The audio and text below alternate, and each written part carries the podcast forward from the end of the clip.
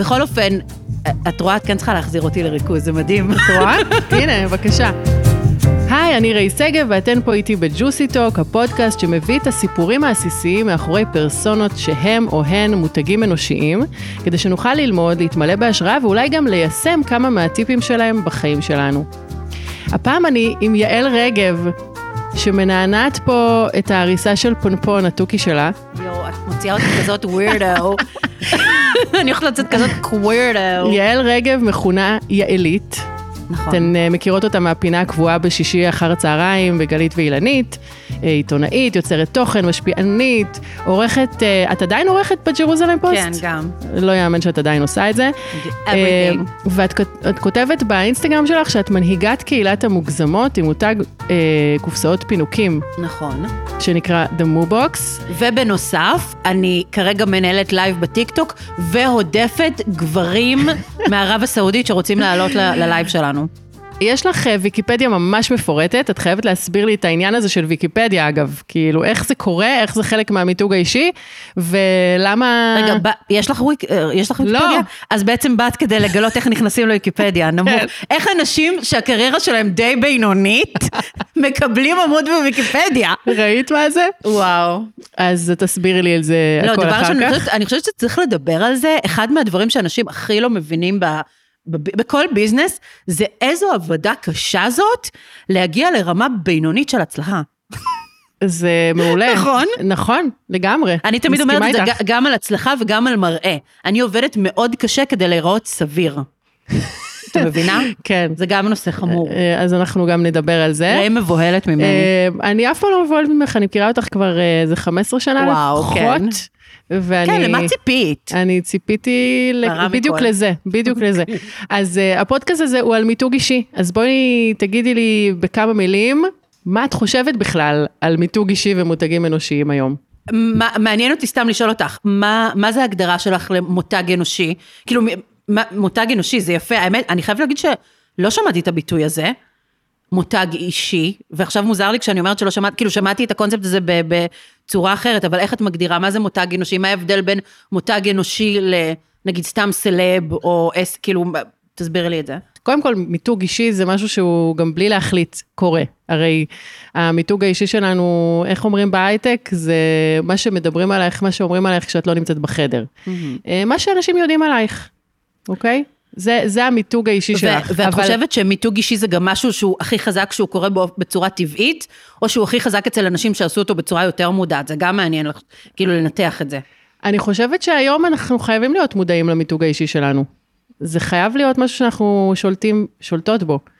את יודעת, מכניסות את הערכים שלנו, את התפיסת עולם שלנו לתוך הדבר הזה. רגע, איזה דוגמאות יש נגיד למותג אישי שקרה באופן אורגני וטבעי? יש, יש דוגמה למשהו כזה? Mm, מעניין. נכון? כן. כי אני חייבת להגיד לגבי עצמי, שהמיתוג שלי הוא לא, הוא, הוא באמת, הוא לא היה בטעות. יש לי איזה, כאילו, אני חושבת שיש לי איזה מין לוק כזה ו vibe כזה של כאילו, אה, all over the place, כמו שאת חושבת, למרות שזה הכי לא, אבל זה היה מאוד מכוון. אני זוכרת שכשהתחלתי את ה...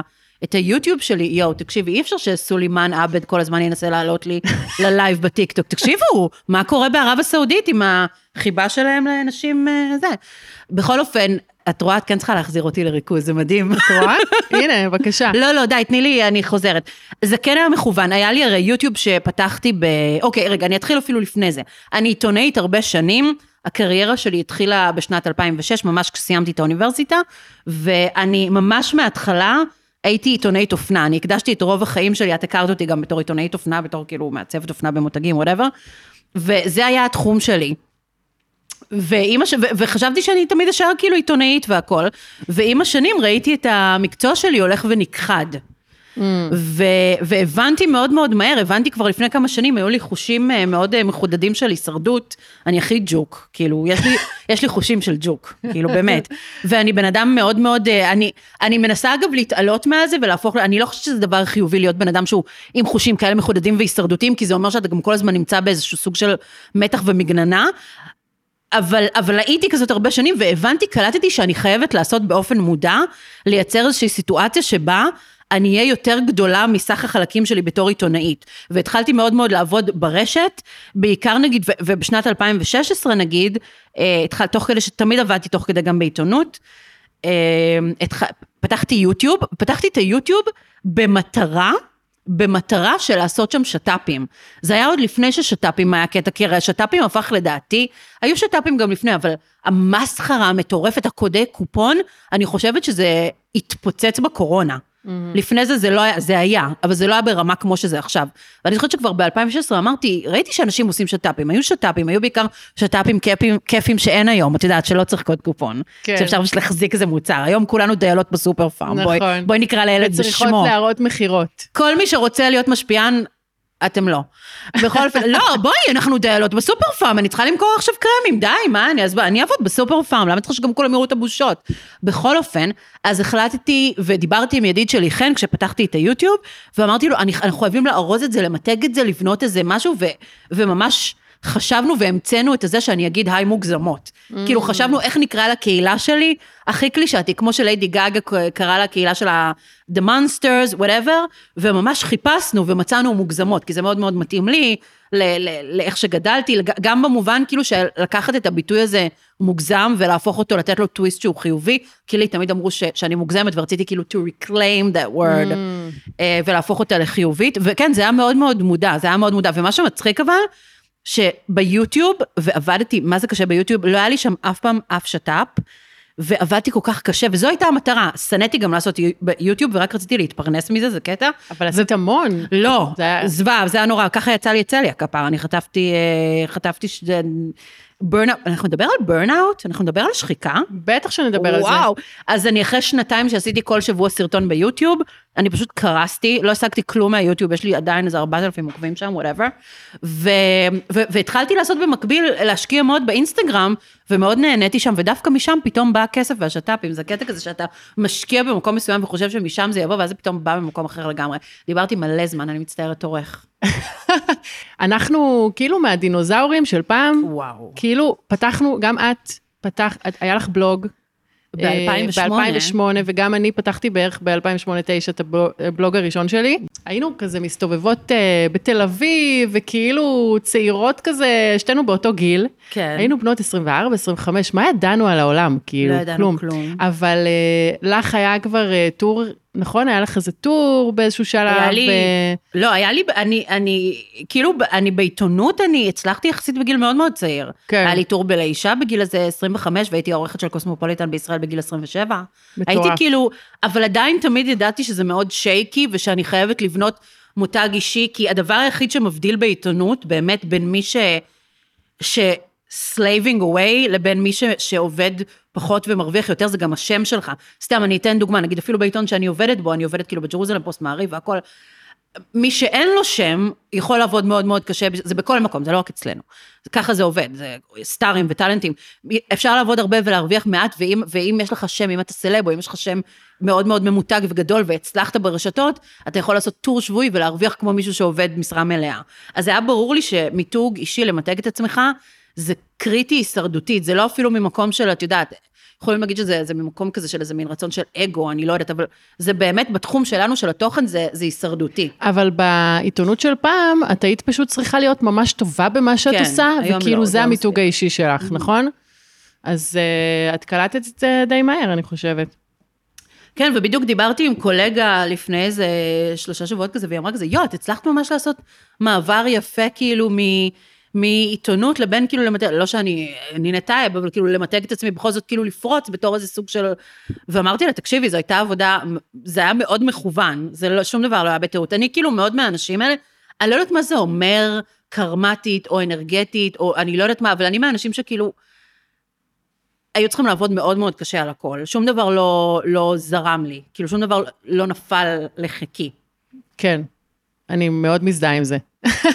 אבל אני, יש לי שאלה לשאול אותך, יכול להיות ששום דבר לא נפל לחיקנו, כי גם לא, לא חיכינו?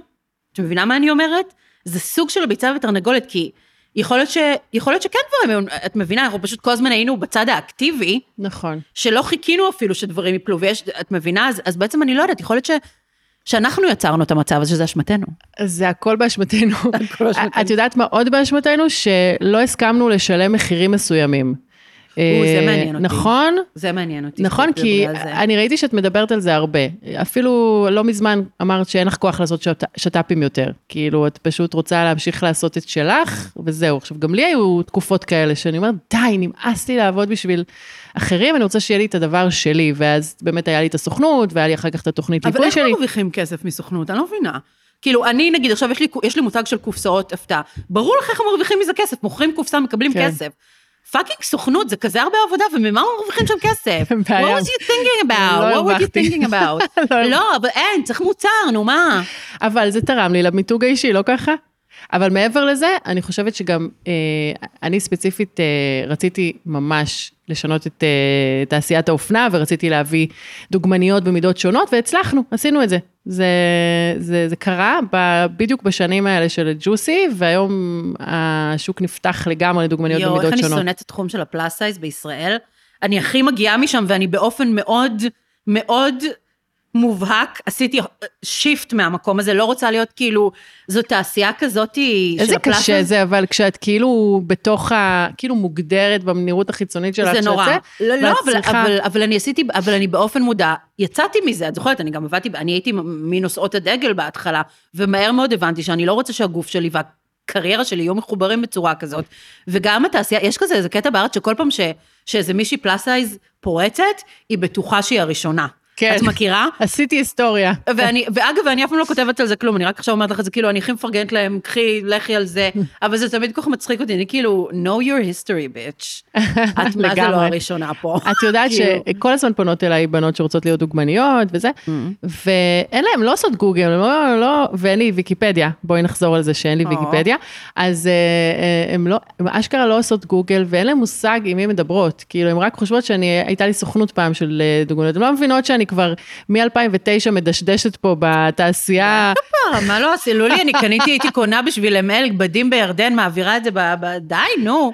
איזה דברים עשיתי בתעשייה הזאת? זהו, אני רוצה שנדבר על זה, כי גם לפני איזה כמה ימים ראיתי שעשית אה, סרטון על אה, מילה חדשה שלמדת, שנקראת אה, מולטי פונשן... מולטי פוטנציאליטי. שיש לך פוטנציאליטי. מולטי פוטנציאל, שיש לך הרבה כישורים כאילו. עודף כישרון הוא קשה כמו היעדר כישרון. עודף כישרון בעצם כאילו גם במולטי שלו, במולטי של הדברים. זאת אומרת, לא שאתה מאוד מאוד מוכשר במשהו ספציפי, אלא שאתה מוכשר בהרבה דברים ואז אתה לא יודע במה להתמקד. כן, זו קללה נוראית. זה קללה. אבל אין מה לעשות, פשוט צריך כאילו לבחור משהו אחד. נראה לי זה כמו כאילו עם זוגיות. נגיד, אם את גלית גוטמן וכולם רוצים אותך, מה את עושה? מה, איך את בוחרת? אז נראה לי שאת פשוט צריכה לבחור משהו וזהו, ללכת על זה פשוט. אז באמת אה, עשית... ההקבלה הייתה נכ- נכונה או שיצאתי הזויה? אה, גלית באמת מושלמת וכולם את רוצים אומרת, להיות it איתה. is what it is, כן. כן. אה, אז באמת, גם את כותבת, גם אה, הצבת אופנה. אה, אני הכרתי אותך שהיה לך איזה, אמרתי, איזה מותג לבגדים לכלבים או משהו כזה, וואו, כפרה, זה נכון? היה ברמה של 2000 מה שאת מדברת עכשיו. אני, מדבר, מכירה זה אותך. המון זמן, כן. יואו, אנחנו מה זה זקנות, אבל אנחנו גרנו נראות כאילו... בכיכר דיזנגוף כזה. כן, אבל אנחנו כאילו נראות רעננות. מאוד, אני חושבת שזה בגלל שאין לנו ילדים. נכון. באמת? חד משמעית, נכון? החיים... ואולי גם נדבר על זה עוד מעט, אבל אה, לא, את לא רוצה? דברי על מה שאת רוצה. אה, כי חלק מהמיתוג שלך זה גם זה שאת רווקה. זה חלק, זה משהו שמאוד מאוד בולט במיתוג שלך. את מה זאת אומרת? אני ממש לא מנסה להחצין את זה. את יודעת שזה כתוב אפילו בוויקיפדיה שלך? לא, כי כותבים דברים כאלה, כי, כי זה משהו מה זה שפשוט הדבר כתוב. הזה? למה זה לא, כתוב? מי שרווק כתוב, מי שנשוי, לא, לא, זה לא משהו שהוא מיתוגי. בוויקיפדיה כתוב אם את נשואה או רווקה, אז בצורה מאוד עניינית. למה? למה? כי, כי זה, זה, לא, אני, אני מאוד מבינה את זה, מה זאת אומרת? אנשים, כי זה אמור להיות סוג של אנציקלופדיה כזאת נקייה, עובדות עלייך. אגב, אני חושבת שבתור רווקה, ואני רואה את זה הרבה פעמים גם עם גלית ואילנית, זה קטע, כי בתור רווקה, אני יצאתי עם כל כך הרבה גברים, שבאיזשהו מקום אני, אני יודעת יותר, אני מבינה יותר בגברים ממישהי שהייתה 20 שנה עם אותו גבר באיזשהו מקום, נכון. את מבינה? אני באמת ראיתי יותר דברים, חוויתי יותר דברים.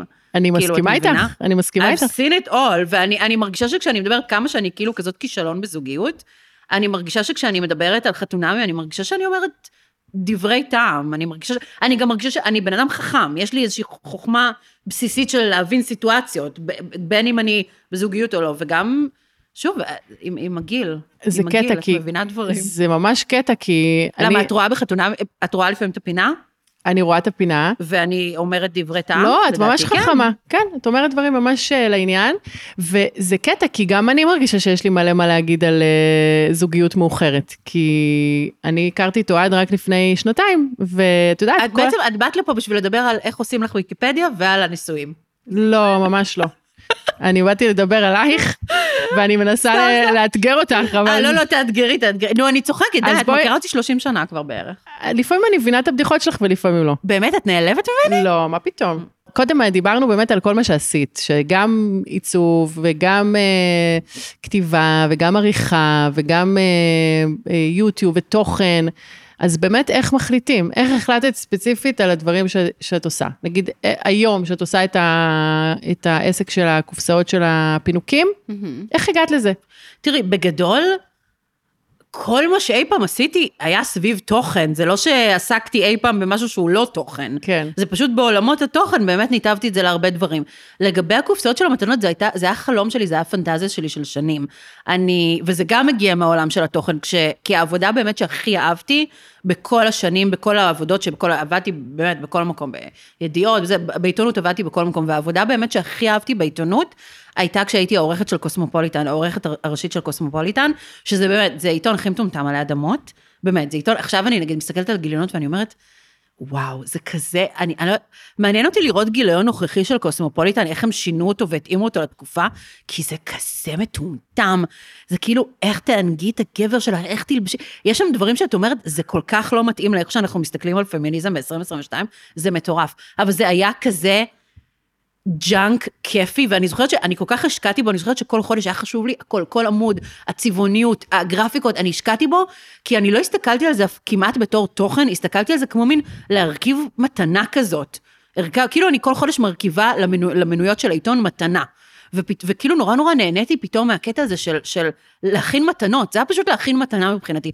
ואחרי זה באמת, כש, כשסגרו את קוסמו בישראל, הנושא, הקטע הזה של המתנות שלה נשאר איתי, ופתחתי גם את המגזין שלי, גיפט, שכל הקטע שלו זה שהוא היה נכון. כזה כמו מין אה, מתנה, ואז עברתי לידיעות, עזבי, אין לי כוח אפילו להיכנס לזה, יש לי בפו, בבלוג שלי אה, פוסט שלם על הכישלון העסקי הראשון שלי, אין לי כוח אפילו לחזור על זה, לא כי אני מתביישת או משהו, זה הכל כתוב שם, אין לי כוח.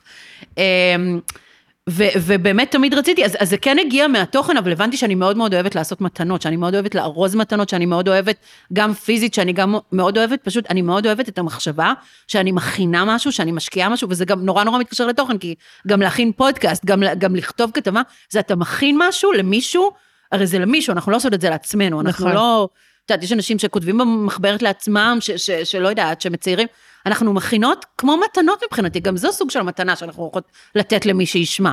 ו, ופשוט הלכתי עם הקונספט הזה של המתנה לטכניקלי מתנה, כאילו. כן. אז מאוד מאוד, פשוט, כאילו זיקקתי את זה, אמרתי, זו התחושה שאני רוצה לתת, אז אולי פשוט אני אתן מתנות, אם זה מה שאני מרגישה שיש לי לתת, שהייעוד שלי.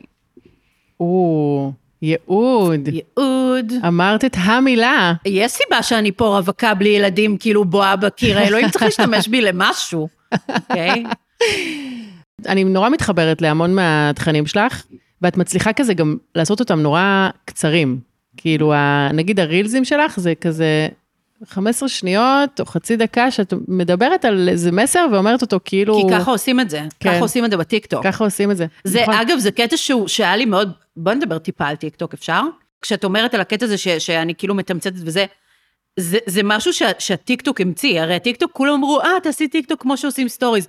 זה לא, הכיף של stories ליוצר תוכן, ש stories זה באמת, את פשוט כאילו, ומעלה את זה. stories זה באמת הצורה הכי מענגת של תוכן, וטיקטוק, השיטה שטיקטוק עובד, זה, זה, זה חייב להיות, זה חייב להיות סיפור, חייב להיות שם התחלה, אמצע וסוף. אין, את לא תראי טיקטוק, בטח לא שמצליח, זאת אומרת, את יכולה להיות מה, מה שבא לך, אבל את לא, לא תראי טיקטוק מצליח שהוא לא 15 דקות או 30, 15 שניות, סליחה, או 30 שניות של איזה סיפור עם התחלה, אמצע וסוף. מישהי יושבת ומספרת, listen, I went to the grocery store and then a man died, וכאילו, ויש פאנץ'.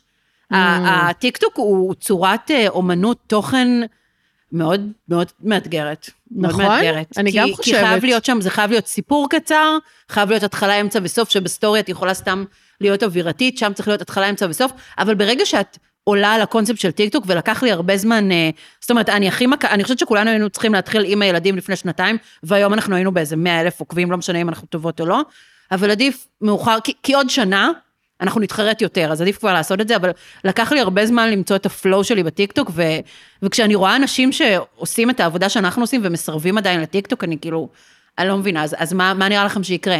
זו האבולוציה, את יכולה כאילו להגיד, זה לא מתאים לי, אני לא יכולה לעשות סרטונים כאלה, ואז תישארי מאחור. ככה זה עובד, לעולם לא אכפת ממך, כאילו. וואו, אני ממש אה, לא מצליחה להביא את עצמי לטיקטוק, אבל... את, ברגע, תקשיבי, זה מין משהו שהוא כזה, גם אני, זה היה לי, זה, it will click, ו, וזה כאילו משהו אז ש... אז בואי תני לי איזה טיפ.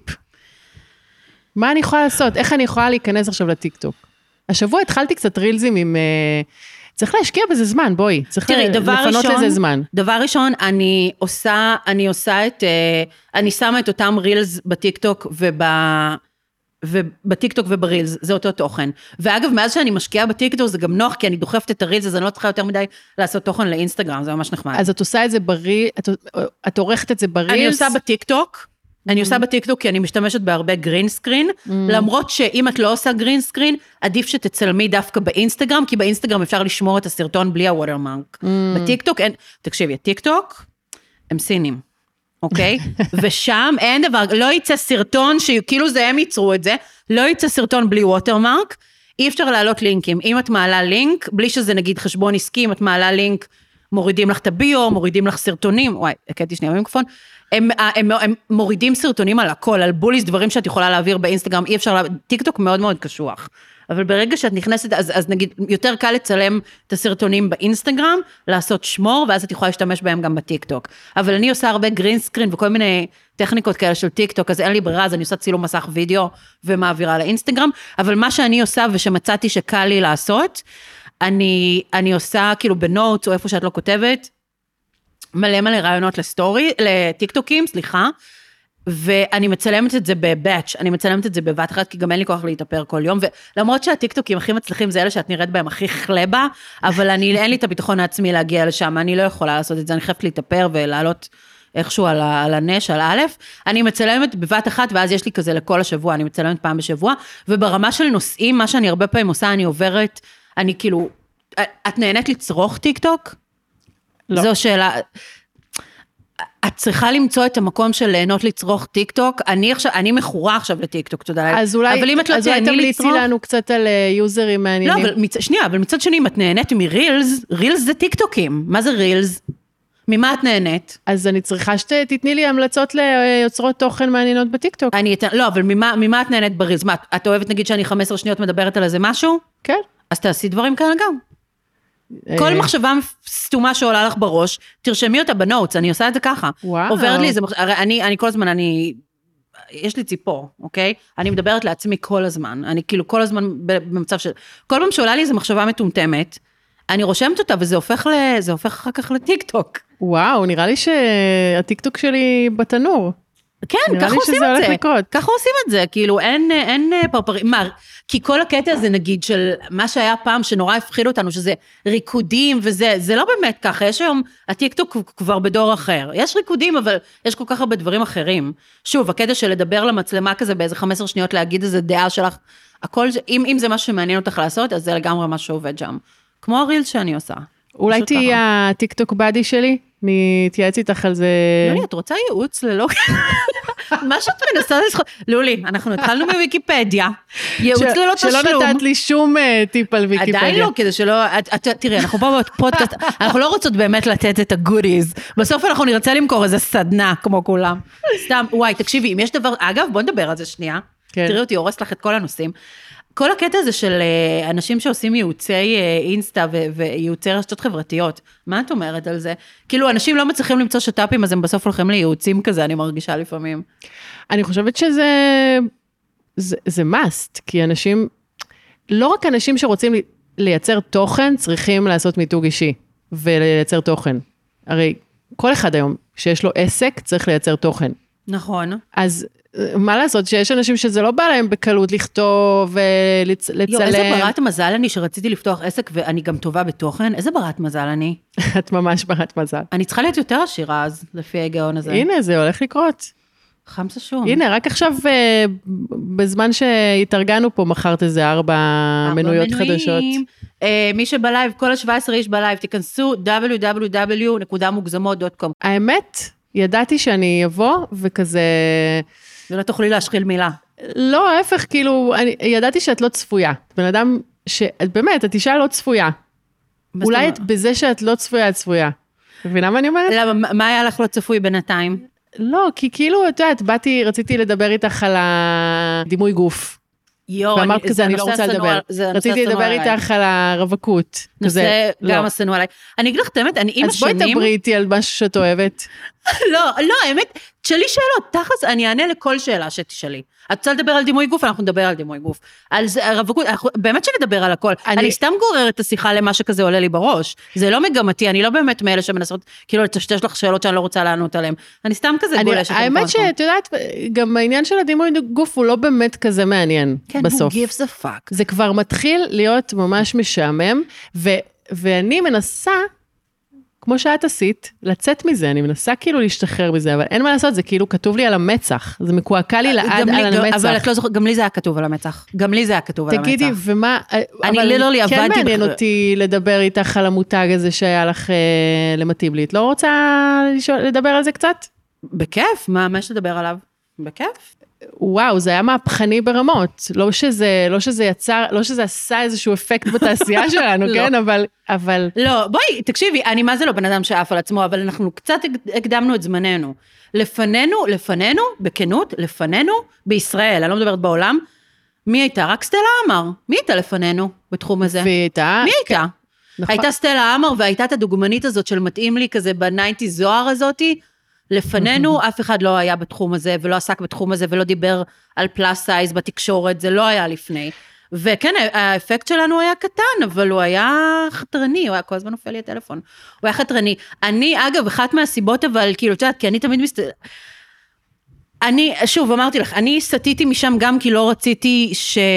אני זוכרת שכשעבדתי ב-ML, היה לי איזה יום אחד ש... רגע, אבל לפני הכל, לפני מה? שעבדת ב-ML, את ממש יצרת קמפיין שיגרום ל- ל-ML לקחת אותך, לעשות נכון. קולקציה. וזה כן. משהו ש...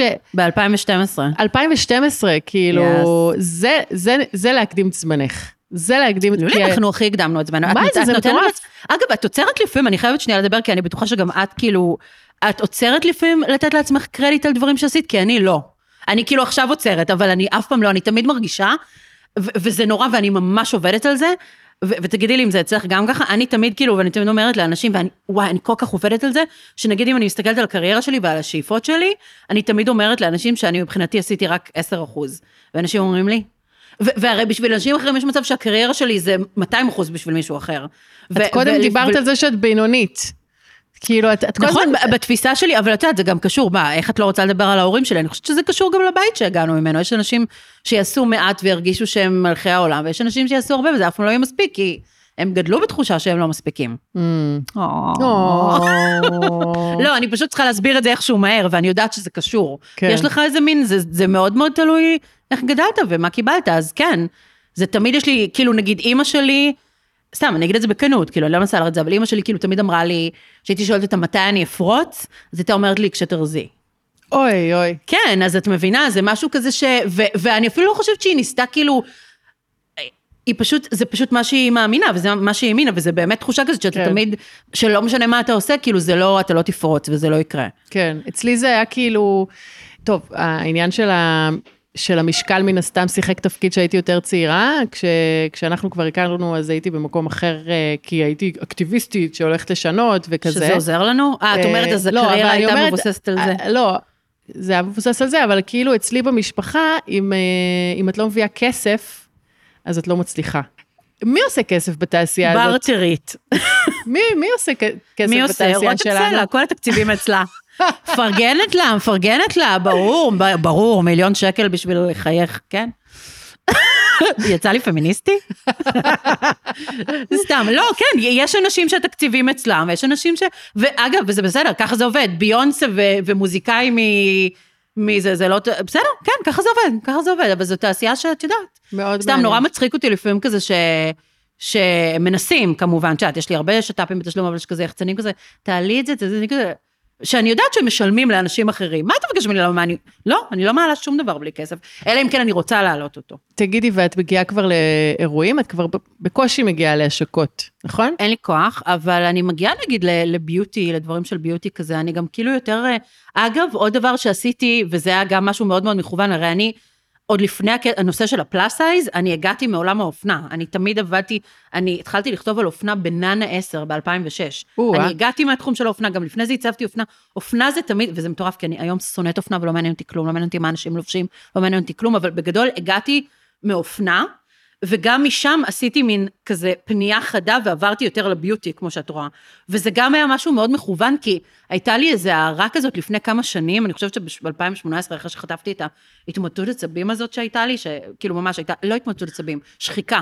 אחרי שנפלתי לשחיקה ויצא לי הצליאק וכאילו חישבתי מסלול מחדש, שזה מטורף שאני הקדשתי את כל הקריירה ואת כל החיים שלי בעצם לתעשייה, שהייתה מעדיפה שאני אמות. בקטע של המשקל, כי אני זוכרת שזה היה באיזה 2018, אני זוכרת שהייתי בפרזנטציה של איזה חברה עם איזה ג'ינסים, והוא כאילו מראה לי את הבגדים, ואני כותבת, אני כזה, אין פה ג'ינסים במידה שלי, ופתאום כאילו נפל לי איזה מין אסימון כזה של איזה אבסורד זה. שאני כאילו, נכון, את עיתונאית, זה לא, את יודעת, זה לא שעיתונאי של חדשות צריך להירצח כדי להיות חלק מהתחום, אבל, אבל יש משהו צורם בזה שהקדשתי את כל החיים שלי לתעשייה שאני לא בן אדם בכלל מבחינתה, את מבינה? זה נורא נורא קיצוני. כן. ואז אמרתי, what the fuck. וממש כאילו חתכתי מעולם האופנה. ותשמעי, כל הניסיון של, sorry, ו- ואני אוהבת את כל האנשים שעוסקים בנושא, אבל הניסיון של, של תעשיית האופנה עד היום, להכניס פלאסאי זה תמיד בגדר עלי תאנה, זה אף פעם לא כאילו, you know, סורי. כאילו, אני גם מרגישה שכזה מלא... ריי, נכשלנו. כאילו אולי כשאת אה, צעירה יותר, את נורא נורא רוצה להיות חלק, וכזה עושה הכל בשביל ש... להיות מקובלת. לא, אני באמת מאוד אהבתי אופנה. חברים שלך. אני באמת, לא, לא, אני באמת מגיעה ממקום שאני תמיד, כל החיים שלי מגיל מאוד צעיר, מאוד מאוד אהבתי אופנה, מאוד התעסקתי, זה, זה כאילו... אבל אז הבנתי שהתעשייה הזאת, שאני לא רוצה להיות חלק ממנה, זה היה לי, אני זוכרת את הפרזנטציה הזאת עם הג'ינסים, ואני אומרת, ואני צריכה לכתוב עליו ולקדם אותו, ואני כזה, מה? What is going on? זה, זה, זה, את, את מבינה למה זה כזה, כאילו שאת פתאום אומרת, מה, למה זו הקריירה שלי? כן. למה אני מקדמת את הבן אדם הזה עכשיו, שאני לא בן אדם מבחינתו בכלל? כאילו זה פתאום, פתאום נפל לי אחרי שנים, פתאום האסימון נופל, זה כמו שאמרתי לכם, טיקטוק, עם טיקטוק יש דברים, זה מה זה מבאס שזה ככה, כי זה כמו, נכון זה מבאס דברים שאת אומרת, אבל, אבל אני מבינה את זה, למה אני לא מצליחה לעשות את זה, למה האסימון לא יורד, כאילו אם, אם יכולים, נגיד יכולים לתת לך איזה עצה והיא, ברורה, ולמה את לא מצליחה לעשות את זה, אבל זה נורא מזכיר לי שבכל, אם תחשבי על כל הסיפורים הכי קלאסיים והגדולים שגדלנו עליהם, אז המוטיב הזה, שהאסימון לא נופל עד שהוא נופל, שצריך לעבור איזושהי דרך כדי שהוא יעבור, יש את זה נגיד בסיפור שלא נגמר, שהרי הוא מגלה בסוף, ספוילר, סורי למי שלא מכיר, שהוא מגלה בסוף שכדי להציל את, להציל את כל, ה, את כל ה, את פנטזיה, הוא היה צריך לתת פשוט שם לקיסרית. אז הוא אמר, למה, למה היינו צריכים לעבור את כל המסע הזה, זה דבר כל כך קל, למה לא יכולתם להגיד לי את זה בהתחלה, הוא נורא מתעצבן. או שיש את זה גם ב, ב נו, בקוסם ארץ עוץ. הרי בסוף כל המסע הזה, והיא רק הייתה צריכה להקיש ברגליים ולגלות, ולגלות שהיא בבית, אז כאילו המוטיב הזה ש... שהאסימונים נופלים רק כשהם נופלים, ואז אתה אומר, fuck, אבל, אבל כל הזמן הזה, זה היה ברור, למה בזבזתי את כל הזמן הזה? כן. אבל האסימונים נופלים כשהם נופלים. יש הבנת מתנות... הבנת את הקשר של כל מה שאמרתי בטח, עכשיו? בטח, יש מתנות שרק הזמן נותן. וואו, זה נורא מבאס, אבל כן, זה כאילו האסימון נופל, ואז כשהוא נופל, אי אפשר to... אי אפשר לחזור אחורה. נכון. ייפול לך האסימון של הטיקטוק, גם לי הוא נפל בסוף, ואז כשהוא ייפול, את תקברי לכולנו כפרה. באמת, את חושבת? אני מקווה. אני מאחלת לך.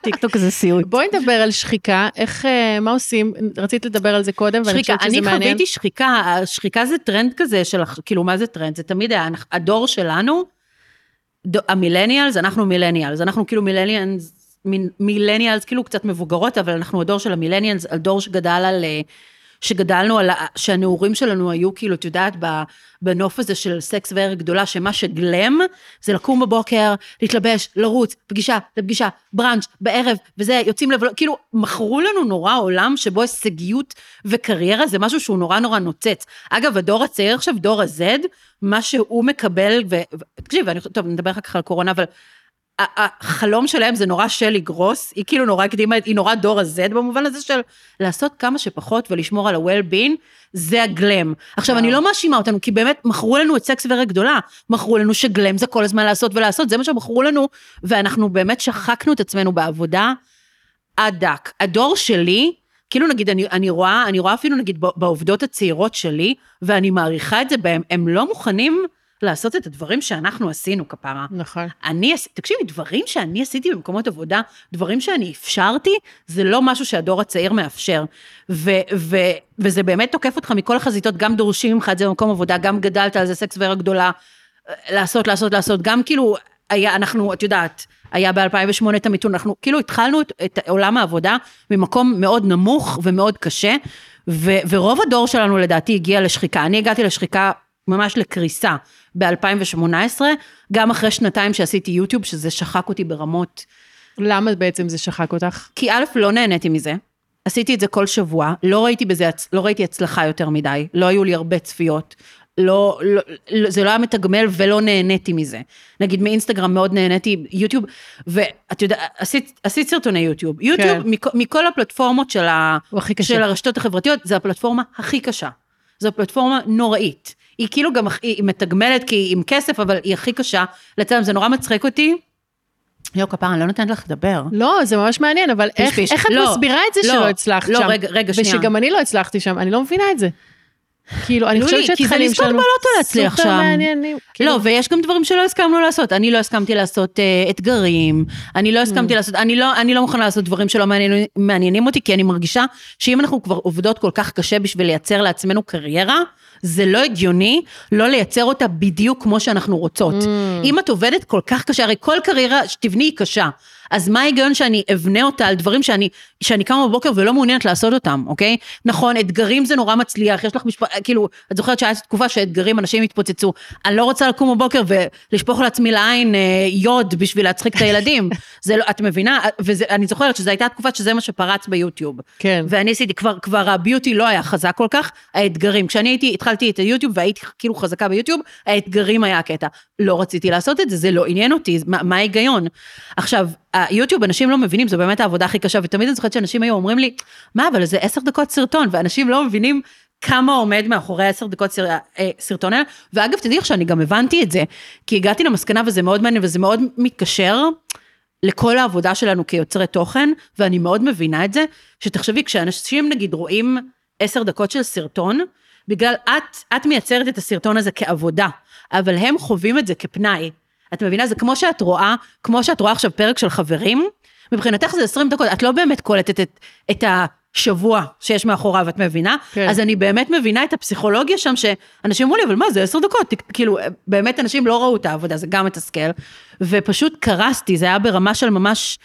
קריסה, גם יצא לי צליאק, שברור לי שזה קשור ללחץ, זה גם משהו שכאילו ידוע רפואית, וממש הייתי במצב, הייתי פשוט מרירה מאוד, לא יכולתי לישון, לא יכול, כאילו, זה, זה ממש הרגשתי את הקריסה.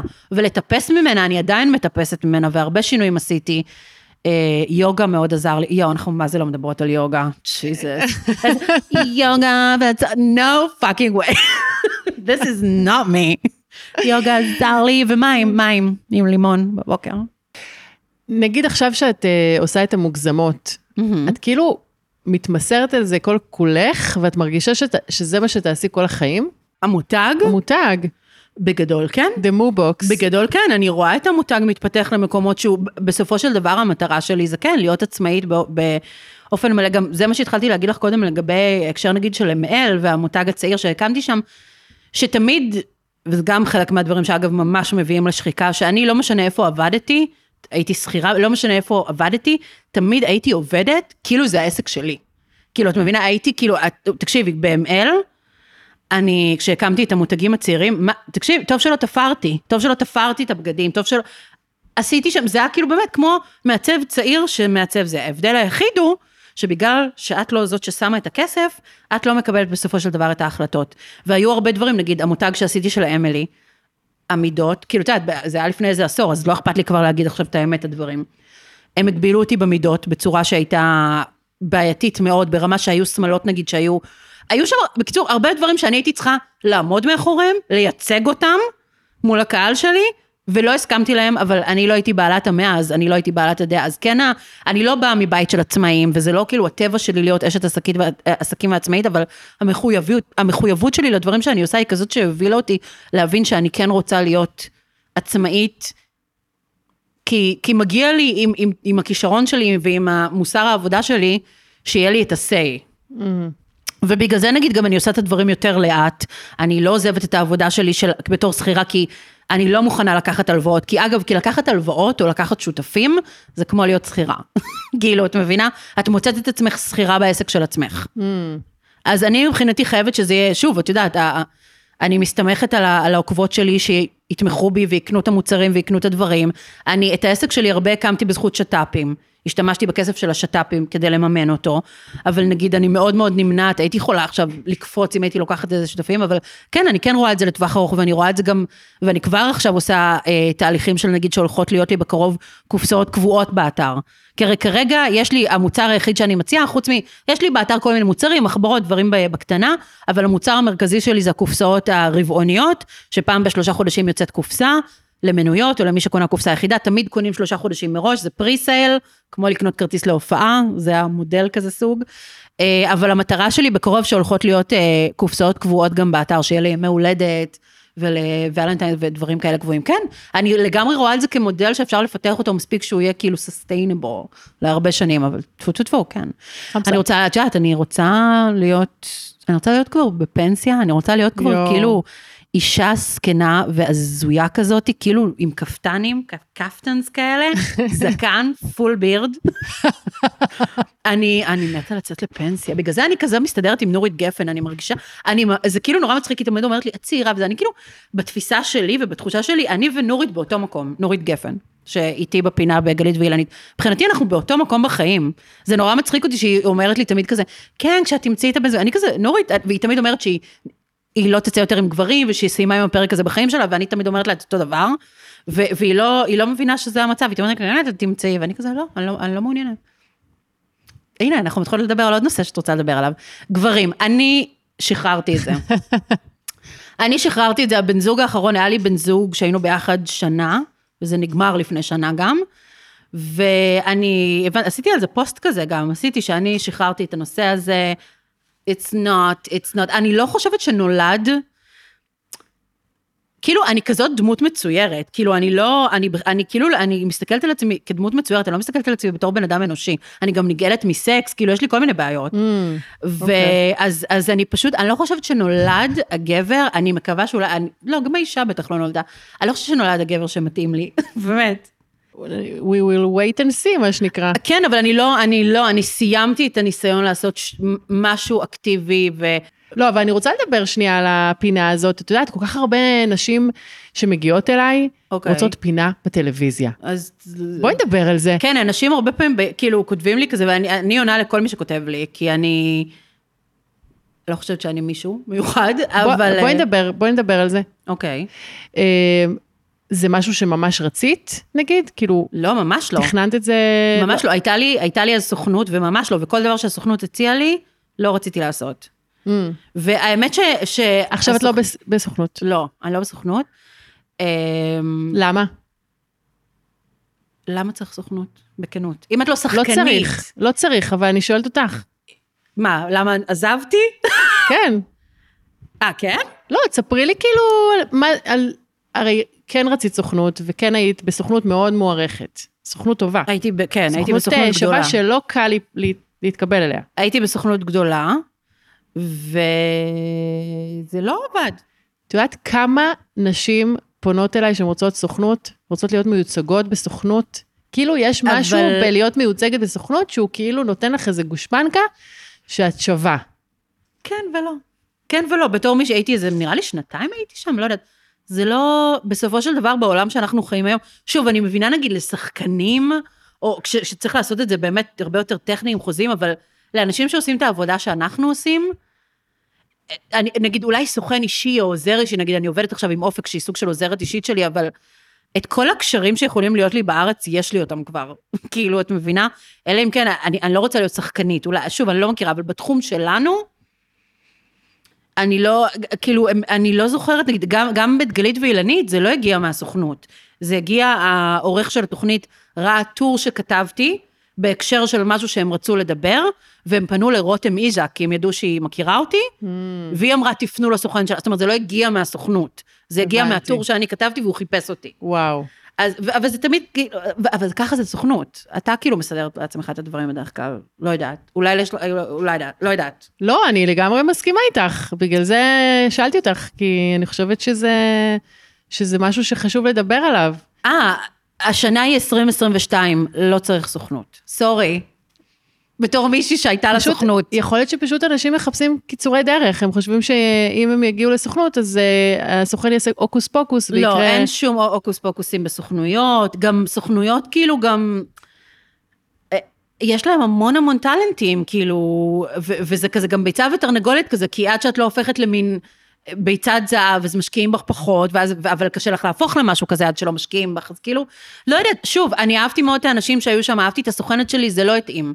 עם סוג, ה- עם סוג האישיות שלי, ועם הצרכים שלי, ועם הדברים שאני anyway עושה, זה, זה לא, זה לא, אם מישהי חושבת שזה הרף, אז לא. ולך הייתה סוכנות. לא. אני סגרתי אותה בגלל זה. לא, אגב, יכול להיות שבדוגמנות, לא, גם בדוגמנות זה לא, כי פונים באינסטגרם, אני לא יודעת מה התפקיד של סוכנות היום. הסוכנות, אני פתחתי סוכנות כי ידעתי שזו תהיה דרך להכשיר הרבה דוגמניות כמה שיותר מהר אה, לתעשייה הזאת, וזה מה שרציתי לעשות. לא צריך סוכנות, אני באמת חושבת, אני לא, מעולם לא הייתה לי סוכנות שקידמה אותי, להפך, אני בניתי את עצמי. כן, ברור. וגם אה, תמיד כשהייתי מיוצגת בסוכנויות, גם בארץ וגם בחו"ל, לא קיבלתי מזה עבודה. כלום. אז בעצם, אה, כן, אז בעצם... לא אה, היו לי, אני חושבת שהיו לי איזה שני אודישנים כזה בשנתיים, כזה לאיזה אז כל פאנל. הפאנלים שהשתתפת בהם בתוכניות וזה, זה תמיד היה שפנו אלייך. שראו אותך כפרסונה, לחשוב. או מכירים אותך חברים שלך, או כאלה. לא, היה לי, אני חושבת, הם סידרו לי, הסוכנות כן סידרה לי, שהייתי בפאנל של אחת שיודעת שהיה פעם, של לירון ויצמן, אני חושבת שזה כן הסוכנות סידרה. לדעתי כן. אבל גלית ואילנית נגיד לא, זה, זה כאילו, הם, הם עברו דרך הסוכנות שלי, אבל בעצם היית באיזשהו פיילוט, בטח הביאו אותך לפעם אחת להתנסות. גלית ואילנית? כן. לא, סתם הביאו אותי להתארח, כמו שמביאים כל אורח לפעם אחת. Mm, ו... וזה היה, וזה מצחיק, זו הייתה התוכנית החמישית שלהם נראה לי, או השישית, גג כזה. לא, ח- אפילו, כאילו הגעתי ממש ממש בהתחלה, אבל באתי רק לדבר, זה היה לדבר על, אה, על נטע ברזילאי. ו... כשהיא צעדה ב... לא, לא, לפני, זה היה לפני, כאילו נטע ברזילאי על כל הקטע שלה, אחרי שהיא זכתה, Mm, ב-2018. אוקיי. ולא יודעת, הם- מאוד אהבו אותי כנראה, ואז- הם הזמינו אותי עוד שבוע ועוד שבוע ועוד שבוע ועוד שבוע. מפה לשם, ארבע, כמה? ארבע, ארבע שנים, כבר יותר מארבע שנים. וואו. אבל זה קטע גם שכאילו, אני כל שבוע בטלוויזיה, ו- וגם יש לי תמיד את התחושה הזאת, כאילו שעדיין, למרות שזה קטע, נגיד, כשאני יוצאת, מ, כשאני יוצאת נגיד מתל אביב, אז תמיד מזהים אותי. אני לא כל כך יוצאת מהבית, אז בעצם אני לא יודעת, ותמיד יש לי תחושה שאני nobody, אבל, אבל, כאילו, אתה מרגיש שאחרי ארבע שנים בטלוויזיה, אתה כאילו אמור להיות במקום אחר? כן. לא יודעת, מבינה מה אני ואת אומרת? לא מרגישה את זה? יש, יש לי מנגנון כזה פנימי, שוב, אמרתי לך, זה קשור לילדות, שלא משנה מה אני אשיג, אני ארגיש קצת שאני nobody. זה כאילו, את לא מבינה? מספיק, כן. אז אני לא יודעת אפילו עם, עם האומדן של... אני מרגישה שיש מצב שמישהי, שמישהי אחרת הייתה עושה את הדברים שאני עושה, ומרגישה שהיא כאילו נועה קירל. מלכה, את מבינה? כן. אז אני לא יודעת, כאילו, אני יודעת שהאומדן שלי הוא מאוד מאוד אה, סובייקטיבי, ולא יודעת. כן. לא, תשמעי, אני לא, אני לא, אני, אני כאילו D-list, כן, זה לא שאני, לא, זה בקטע גם אובייקטיבי, אני D-list, אני לא A-list, אני לא אילנית וגלית. אני D-list כזה, כן. ואת מכינה את ה- את החומרים, את ה... כאילו, את הפינה. כן, בטח. את ממש כותבת אותה. מכינה לעצמי שיער, איפור. לא, לא רק סטיילינג. זה, אבל כאילו גם מבחינת הטקסט כן, והנושאים והזה. אני ארבע שנים מנסה לעשות כזה מופע סטנדאפ קטן פעם בשבוע, כן. ממש כאילו מכינה אותו וזוכרת הכל בעל פה וזה? כן. וואו. לא, יש דברים מאולתרים, זה לא, אבל כן, יש לי את מה שאני, אני יודעת מה אני רוצה להגיד, כי גם יש לך שמונה דקות, את צריכה לדחוף את הכל, נורית מדברת, אילנית מדברת, גלית מדברת, את חייבת לדחוף את הכל, אה, כן. אז נגיד אם יש מישהי שהחלום שלה זה שיהיה לה פינה אין לי מושג בטלוויזיה. מה, איזה טיפ לתת לה. גם אותי שואלות, ואני כאילו, אני ממש ברת מזל, ברור לי. ואני זוכרת גם הסוכ- הסוכנת שלי תמיד הייתה אומרת לי את זה, את יודעת כמה מפורסמות, כאילו הרבה יותר מפורסמות ממך, היו מתות כאילו, שיושבות בבית ולך יש כאילו את הפינה הזאת. זה לא מובן מאליו להיות כל שבוע בטלוויזיה, ברור. זה מטורף. ואת ואני גם לא, נהנית מזה. ואני לא בטלוויזיה, ואני לא בטלוויזיה, ב, אני בטלוויזיה בערוץ 2, כאילו. אני אוהבת את זה, אני, אני אוהבת שאתן האורחות שם, כי זה לא, זה לא מובן מאליו, זה מין לא, אני- כזה אחר. אחר. כיף להיות האחר. אה, אגב, אבל... הדיליסט.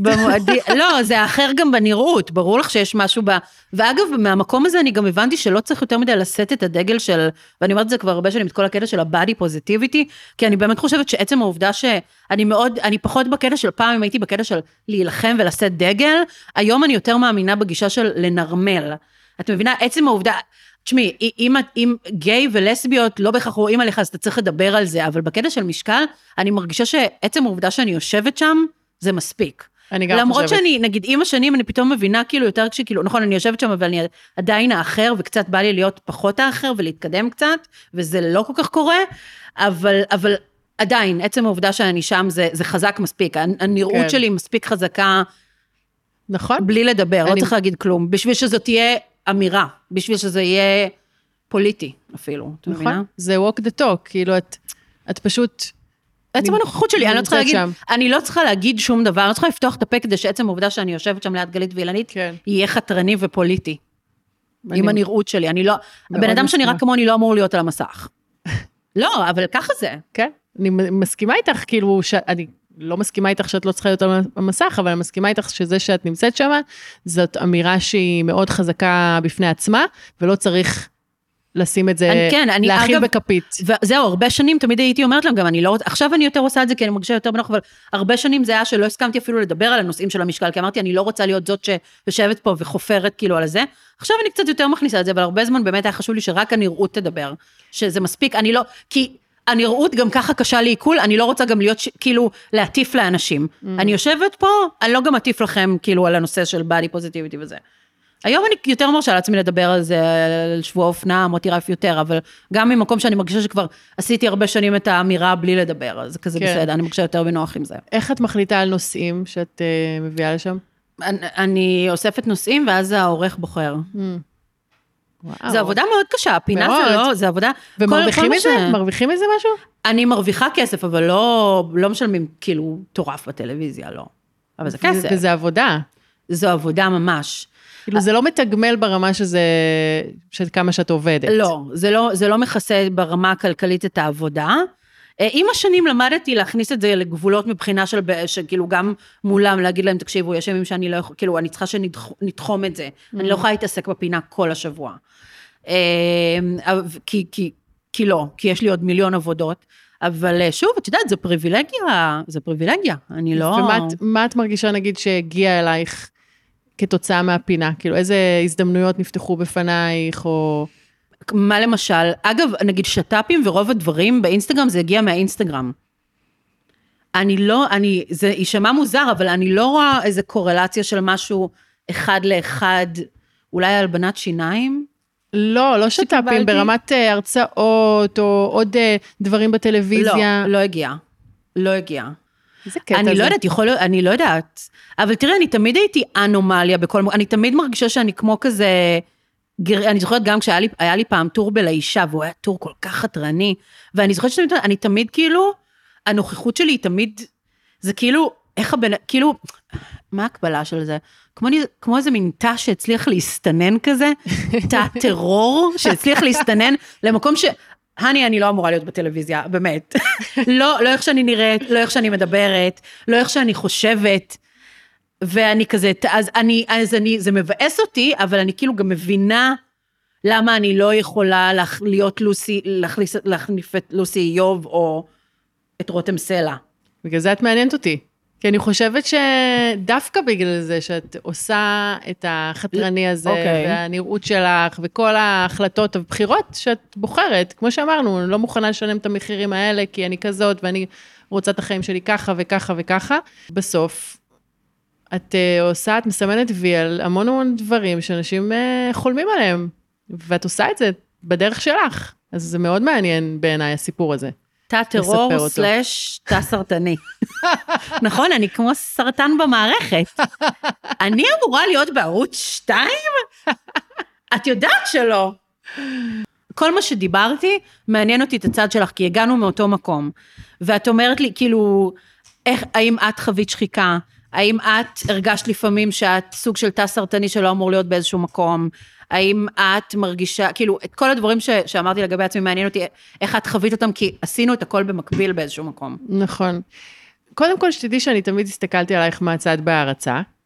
והערכה. לא את, אני זוכרת את השער שלך בפאקינג בלייזר, אבל את יודעת מה היה אצלך? אני זוכרת, את יודעת מה זה היה, ואני זוכרת שדיברתי על זה, לא יודעת אם דיברתי על זה, שהיה לך איזה קטע, שכאילו, זה שעשית את הקרה בלונד, נכון. זה עשה לך איזה פריצה. כי הכניסו אותי, הצליחו להכניס אותי לתוך התבנית של מרלין מונרו.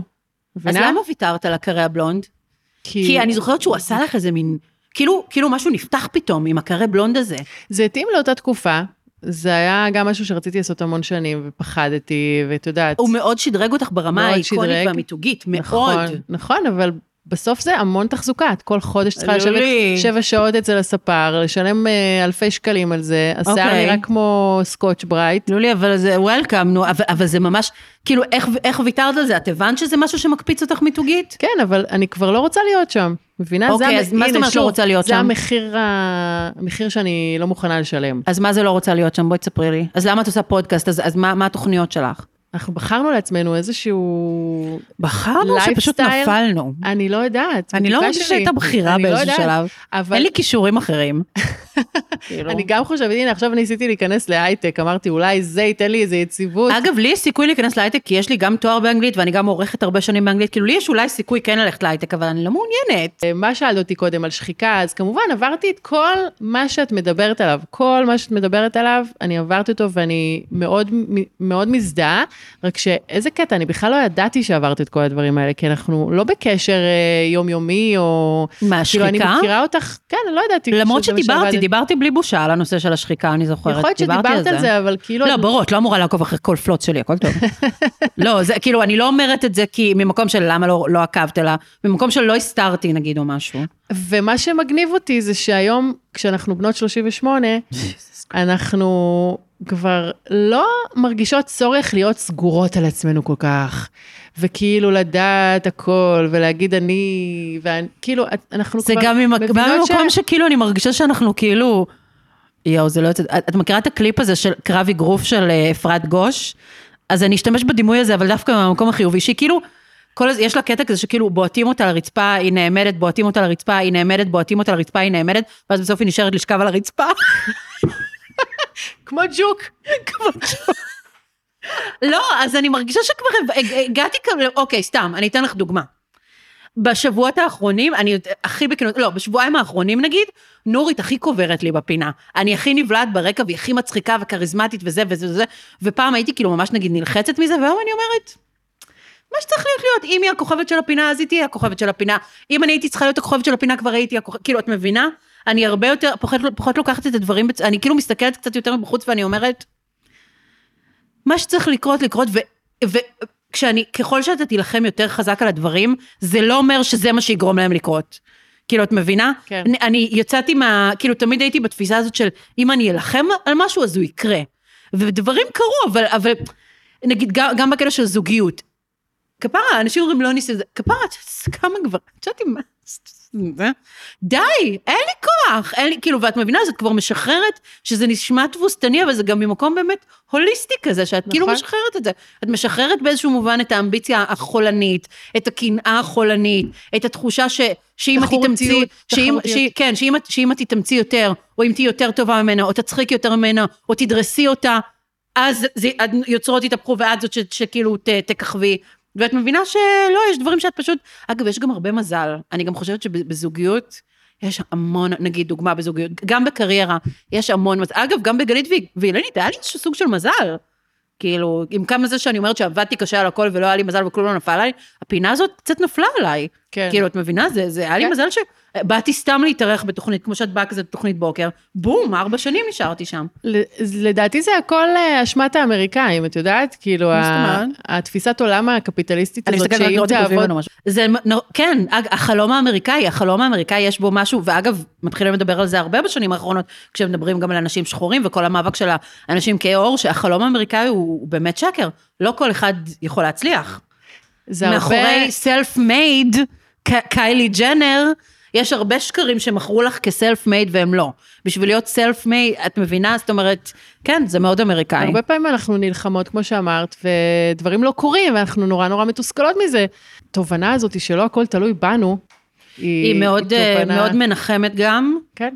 וכן, כן, כי באמת, כש, מה שאת מתכוונת באמריקה, בקטע האמריקאי, יש איזה מין תחושה של, אם זה לא מצליח, זה לגמרי אשמתך. נכון. וזה לא לוקח, לא לוקח under consideration, ש... כי תמיד אומרים, תאמיני בעצמך, ו- וכל הגברים, כאילו, את יודעת, כל הזמן אומרים לך, תאהבי את עצמך, תאמיני בעצמך. לא, יש גם איזושהי מציאות אמפירית, אוקיי? כן. יש, אני, ואגב, ואני כן מאמינה בקלישאות האלה של, ככל שיש לך יותר ביטחון, אנשים קונים את זה. אני מאמינה בזה, אבל אני גם לא מאמינה ב- בלבייש את זה, שנגיד, תמיד אומרים כאילו, עד שלא תאהבי את עצמך, אף אחד לא יאהב אותך. זה לא נכון, יש המון אנשים שלא אוהבים את עצמם, ואנשים אוהבים אותם. ולפעמים, גם, גם יש, את ה, יש את המקום הזה, ואני דיברתי על זה הרבה עם הפסיכולוגית שלי, שלפעמים אתה צריך גם אהבה של מישהו כדי להצליח לאהוב. כאילו, את מבינה, נכון. מכרו לנו, וזה שיט מאוד אמריקאי, עד שלא תאהבי את עצמך, לא יאהבו אותך. נכון. עד שלא, אם, אם את לא עשית, זה אשמתך. אה, יש לי, יש לי איזה... כן, זה מאוד קפיטליסטי. יש לי משהו להגיד על זה, כי אני חושבת שלאהוב את עצמך זה להכיר את עצמך. אולי אפשר לשנות את המשפט הזה ללהכיר את עצמך, כי אני אומרת את זה רק מהניסיון שלי.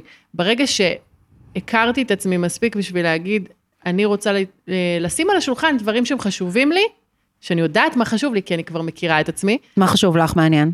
אמ, אז באמת אמ, רציתי להיות אמיתית, רציתי לא להסתיר, רציתי אה, להגיד מה שאני חושבת, רציתי... אה, למה, פעם לא היית אומרת מה שאת חושבת? כשהייתי מתחילה לצאת עם גברים, בכלל, באופן כללי, אז כאילו הייתי מסננת חלק מהאינפורמציה, והרבה פעמים זורמת על דברים שגם לא מתאימים לי. ומה אה, עשית שונה עכשיו לדעת איך עם בעלך? הייתי מאוד אמיתית. הייתי פשוט כאילו... לא שיחקת שום משחקים באף שלב? לא שיחקתי שום משחק, כלום. כלום. תני לי דוגמה לדבר שהלם שעש- שעשית פעם ולא היית עושה פעם נגיד. סתם, אפילו משהו קטן, לא צריך להיות משהו דרמטי. שעשית ממש אה, מההתחלה ופעם לא היית מעיזה לעשות. אוקיי, קודם כל, בפרופיל של ה... של ה... אוקיי, קיופיד, כתבתי, תקשיבי, כתבתי. ביו ממש חמוד, אוקיי. שהולך ככה. אה, מחפשת שותף למחקר בנושא חיבוקים לחור, לחורף הקרוב. אוקיי. עכשיו זה כאילו, זה לא היה כתוב בדיוק ככה, זה היה קצת יותר מנוסח, אבל זה היה, היה לזה איזשהו הומור, היה איזשהו משהו קצת אה, חצוף בזה. ויש כאילו, בזה גם משהו שאומר כאילו, אני לא מחפשת משהו רציני כזה, שזה לא מה שאנחנו אמורות לכתוב. למה? זה ממש... אה, שותף לחיבוקים רק לחורף הקרוב, זה לא, גברים ד- חולים על דווקא חרא זה היה הזה. מאוד... אה, אה, זה כן היה נשמע רציני? זה היה נשמע אוקיי. רציני, וכן, אה, אמרתי, אוקיי, אני רוצה מישהו שיכול לחבק, וחיבוק זה משהו למה, מה היית כותבת פעם שזה יוצא דופן? לא, אה, שאני אוהבת ככה, ועושה ככה, ואני כזאת וכזאת. אוקיי. משהו שהוא יותר כזה עובדת, עובדות אוקיי. יבשות. ופה כתבתי משהו שהוא יותר הומוריסטי וחמוד, וזה הביא אליי באמת אנשים יותר איכותיים, אגב. אוקיי. אה, ו...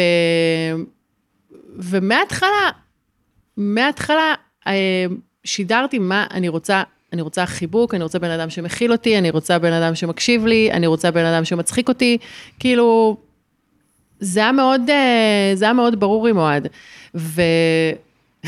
וישבנו, ובדייט הראשון ישבנו ודיברנו, זה היה אחרי איזה שבוע וחצי שדיברנו בטלפון, כן? אוקיי. ישבנו, למה היה, לא נפגשתם לפני? היה קורונה ולקח זמן. אוקיי. להיפגש. אז יצא שגם הכרנו לפני. אבל כשהוא כבר הגיע אליי הביתה וישבנו, איזה שלוש שעות ישבנו ודיברנו. כאילו. וואי, תקשיבי, אגב, בקורונה היה משהו, זה שבאמת היו דייטים של בית, כאילו, זה, של הקורונה, בית. אז גם אני מצאתי אז זוגיות, הייתי שנה זוגיות, הקורונה, תקשיבי, הקורונה עשתה הרבה דברים טובים. הרבה דברים הקורונה טובים. שינתה גם את כל התפיסות שלנו לגבי עולם העבודה, לגבי מה שאנחנו מוכנים לספוג, נכון. לגבי הקונספט של לשבת תשע שעות ביום. נכון? הקורונה עשתה הרבה דברים הרבה טובים, לא דברים נעים טובים. להגיד. נכון. ו... ואז אחרי איזה שלוש שעות שאנחנו יושבים, אז אמרתי לו, עוד מעט אנחנו נתחבק. כאילו, כזה. Oh, that's cute. כן. והוא מה זה אהב את זה, והתחבא... את יודעת, בסוף רציתי שותף למחקר בנושא חיבוקים. אהבתי כאילו- שאת יזמת. אז יזמתי את החיבוק, כי הוא כזה cute. נורא שמר על מרחק, כי הוא מתוך כבוד והוא גם ביישן. ואמרתי לו, עוד מעט אנחנו נת- נתחבק. I love it. שפעם היית מחכה שמי- שהגבר יעשה את הצעד כן, הראשון? כן. אה, די, אנחנו... אז אני חושבת שכל מיני דברים כאלה, נגיד, בהתח... הוא מיד על ההתחלה, הוא שלח לי פרחים לעבודה, בשבוע הראשון שהכרנו. That's cute. זה, that's very cute, אבל כאילו, את יודעת, יכלתי גם להרגיש שזה מלחיץ אותי. אז מה שנגיד, נכון. מה שעשיתי, זה ממש, הלכתי לטיפול על זה, על איך להתמודד עם, עם דווקא כשטוב לי. דווקא Mm-hmm. כשאני מקבלת אהבה, דווקא ש... כאילו, את יודעת, דברים שקורים עם הגיל, שאת יותר נוח לך עם עצמך, את יותר מקבלת את עצמך כמו שאת, ומבינה שזה האופי שלך, זה מה שאת צריכה. זה, אז המשפט הזה, אם אני מתרגמת אותו, הוא כאילו להכיר את עצמך יותר, וש... ולקבל את זה גם. לקבל את זה. להכיל ולהגיד. זו הסחורה כפרה. זאת הסחורה. זו הסחורה האנושית. בדיוק. לא, היא לא טובה, אבל...